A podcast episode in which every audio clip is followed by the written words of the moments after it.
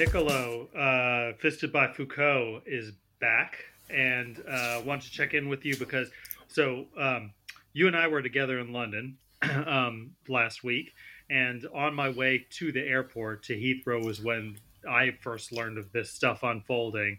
I think it was when it just started unfolding in real time, um, talking about the uh, what at first was described as a attempted coup d'état. It appears that that's not, in fact, what it was. Um, perhaps that was wishful thinking on the part of of um, certain interested parties. Uh, but this shit show that happened with uh, um, with uh, Yevgeny Prigozhin's Wagner Group rolling into Russia from Ukraine, taking a town, um, uh, uh, appearing as if it was going to roll, um, was going to was approaching Moscow, but didn't.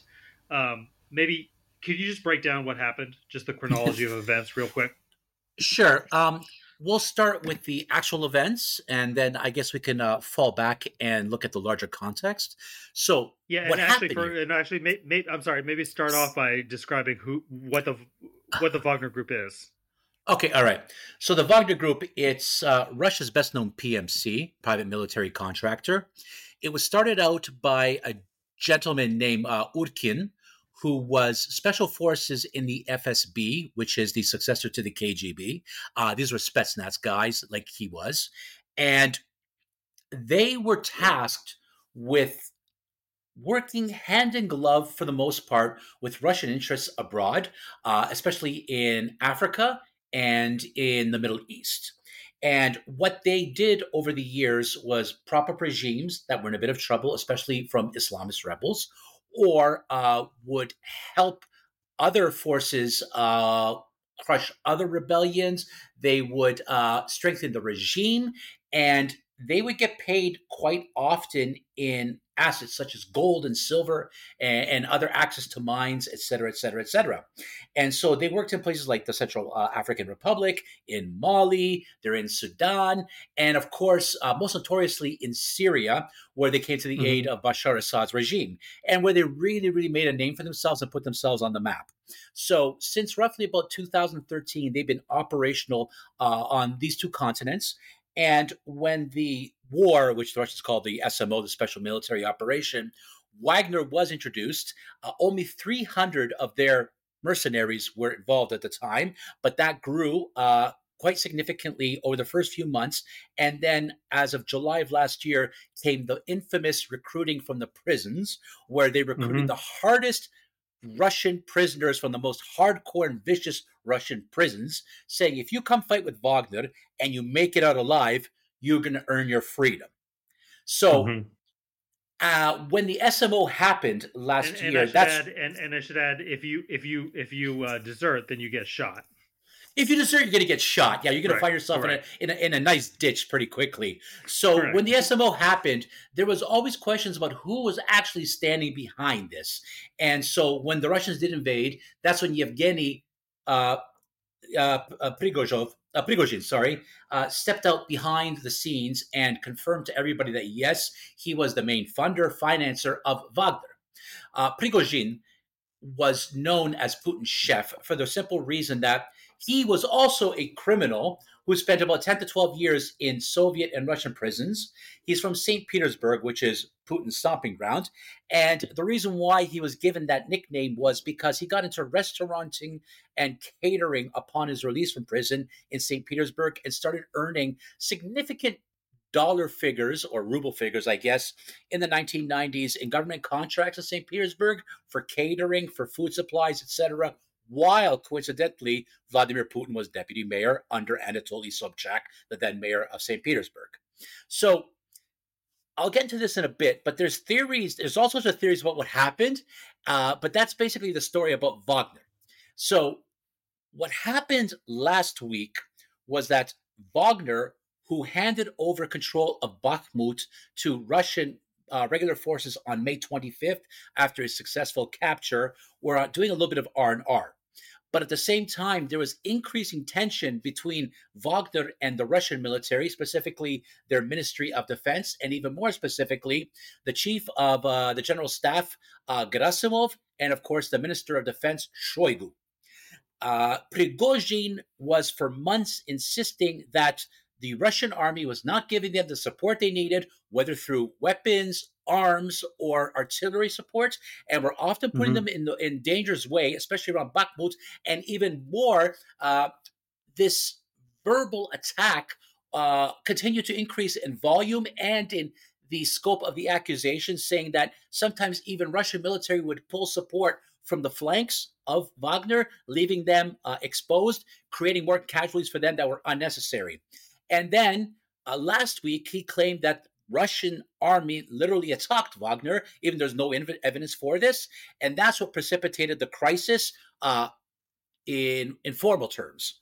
And so mm-hmm. what happened was that Wagner, under Prigozhin and some of the Wagner men, rolled into Rostov on Don, which is on the Sea of Azov in southern Russia. It's also where the southern military command of the Russian armed forces is.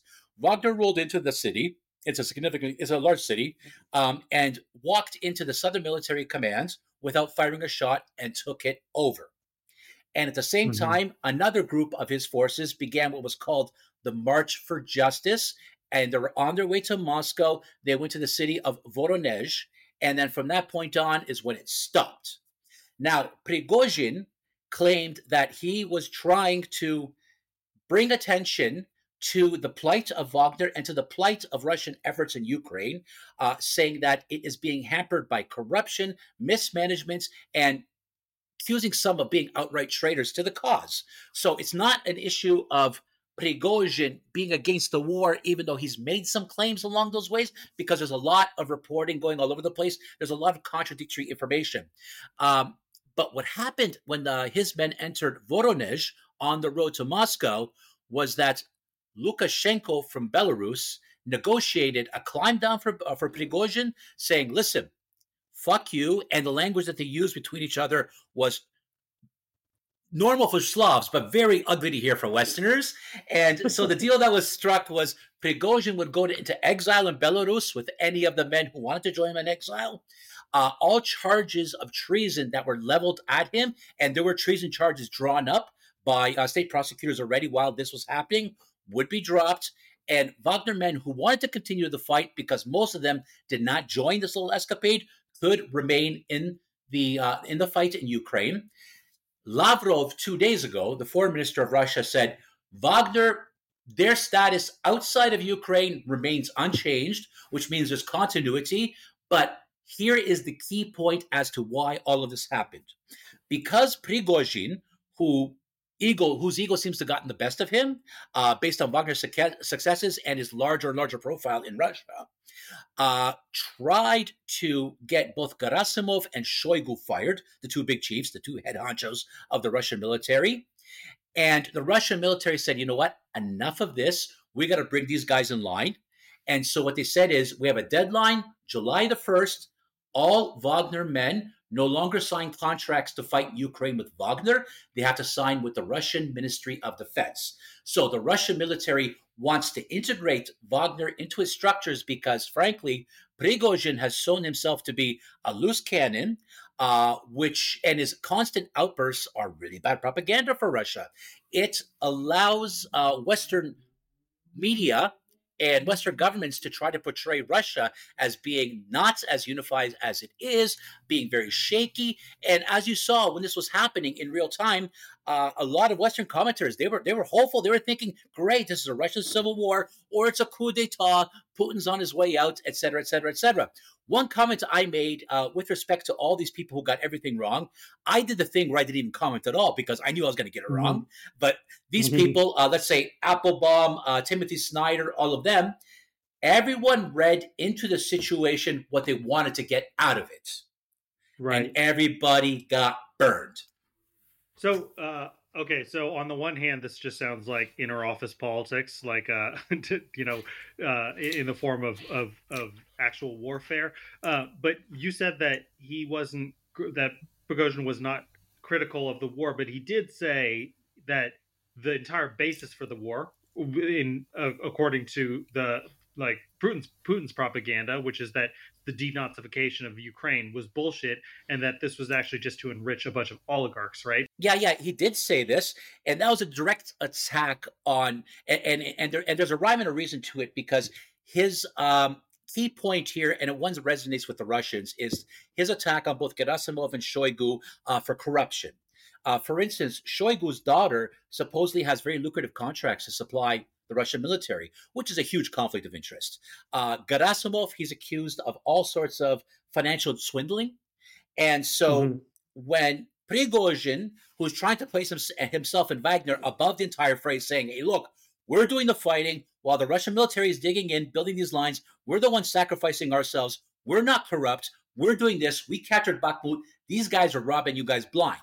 So the question then becomes was he trying to position himself um, as the head honcho of military efforts in the Ukraine? Was he trying to weaken Putin on behalf of somebody? And if so, who was he trying to weaken Putin on behalf of? Was it interests within the Russian uh, elites who want to move Putin aside, or is it in the interest of Western intel that wants to see Russia collapse? And so there's a lot mm-hmm. of speculation going on here. I've read the Russian speculation, I've read the Ukrainian speculation, I've read the the, uh, the, the, speculation from the uh, from Europeans, from the Americans, and it really leaves everybody confused. What we do know sorry, I'm sorry is to interrupt, but I'm sorry to interrupt, but uh, are you saying that that according to those Russian speculators, um, they the theory is that he's is that Prigozhin is is collaborating with with Western intel? There's two sides to this uh, among the Russians. There are the Russians who back the existing military effort, even though they're not necessarily happy with it, but they uh-huh. are of the opinion that it's got to be done in a unified way, a unified chain of command, uh, no cowboys like him. And then there, there's mm. those who champion Wagner and say, you know what, he's right about everything. He's correct in doing this. Now, those that are critical of him, they're divided between those who think that he was trying to do an end run around Shoigu and Gerasimov to get Putin's attention. And that they, uh, a few days before the July 1st deadline, when Wagner troops would have to start signing contracts with the Russian military and not with Wagner anymore, because what that would do is that would sap him of the control over these guys. He would lose a lot of his, uh, let's say, strength, uh, even political influence, uh, because he would be uh, he would be ultimately answerable to the Russian military and not as mm-hmm. independent as Wagner's been acting to that point. But then there's also the group that believes that he is working with Western intelligence to take down the Russian government on his own behalf. I do not mm-hmm. lend much credence to that theory because that is incredibly risky behavior. Not that he hasn't mm-hmm. displayed a history of risky behavior, but I think it's a little bit too far fetched for me. I am of the view that he was trying to get Putin's attention and trying to sideline the head honchos in the military. So, according to that theory, which I agree is probably the most likely, but it, it would require Prigozhin thinking that by invading Russia, humiliating Putin, um, he was going to, I don't know, get a, a, a, a that Putin was going to uh, I don't I don't get the theory that Putin was going to sideline his own generals in favor of Prigozhin after being humiliated and literally having invaded the the, the motherland. Is that the theory? like that's it's it, it's well, it sounds insane and it sounds like an mm-hmm. act of desperation Leighton because it was the timeline was uh, counting down Putin publicly backed this new law that would have Wagner incorporated into Russian military chain of command, including the contracts with the Russian military. So Prigozhin was basically boxed into a corner, and he had this one last option to light off a bunch of fireworks and see what would happen. Big problem is that they ended up killing a lot of Russian Air Force guys. Um, mm-hmm. I think hmm. something like 37 personnel went down. That was the biggest one they lost in this war so far, and it's not even close.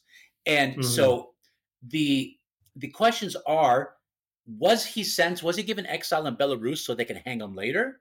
This is stuff we're going to have to wait and see. There's one conspiracy theory that came out of certain circles in the West that this was a way to exfiltrate Wagner from eastern Ukraine up to Belarus so that they could take another run at Kiev. Uh, interesting theory. So uh, do it like under the uh, in the open, but under the cover of a supposed uh, coup d'etat, let's say realistically a mutiny. But the problem with that theory is that not many Wagner guys, first of all, joined this little adventure, and even less are going to Belarus. Mm-hmm. Um, and so you, when you said that um, the, that their status right now is status is, is the same that the Wagner Group status is the same outside of Ukraine. Do you right. mean that they're still uh, deemed traitors within Russia? No, no, no, no, no, no, oh, no, okay. not at all. No, no, not at all. In, you mean the same as in pre quote unquote coup? Right, they're, exactly. They're, Everything they're doing in Africa and Asia, and I think and in Latin America as well, that's all signed off. It's all kosher, according to Foreign Minister Lavrov. Continuity, keep doing what they're doing. The issue they had was with Prigozhin's behavior in Ukraine and his attacks, open attacks on the government and government officials. I see. So they're trying to split. They're trying to split this baby and say it was this, yeah. this is a uh, they they success, successfully sort of decapitated the problem that this, but the the reality is like these guys were recruited by Prigozhin personally and my understanding is they're fiercely loyal to him right?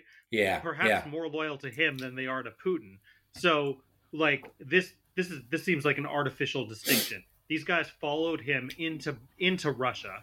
They were called traitors at the time.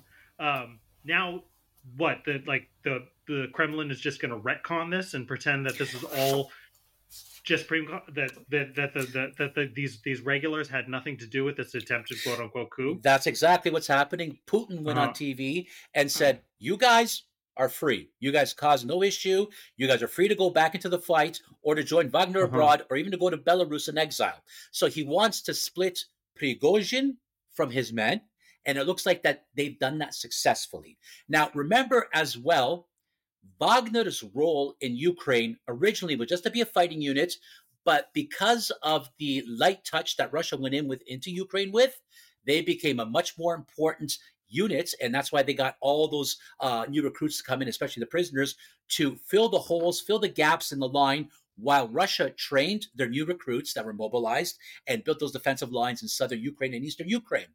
So, what's happened as well is that Wagner's job was done with Bakhmut, and now you can pull them out because that they've done what they had to do, and now it's the regulars' turn to take over. Um.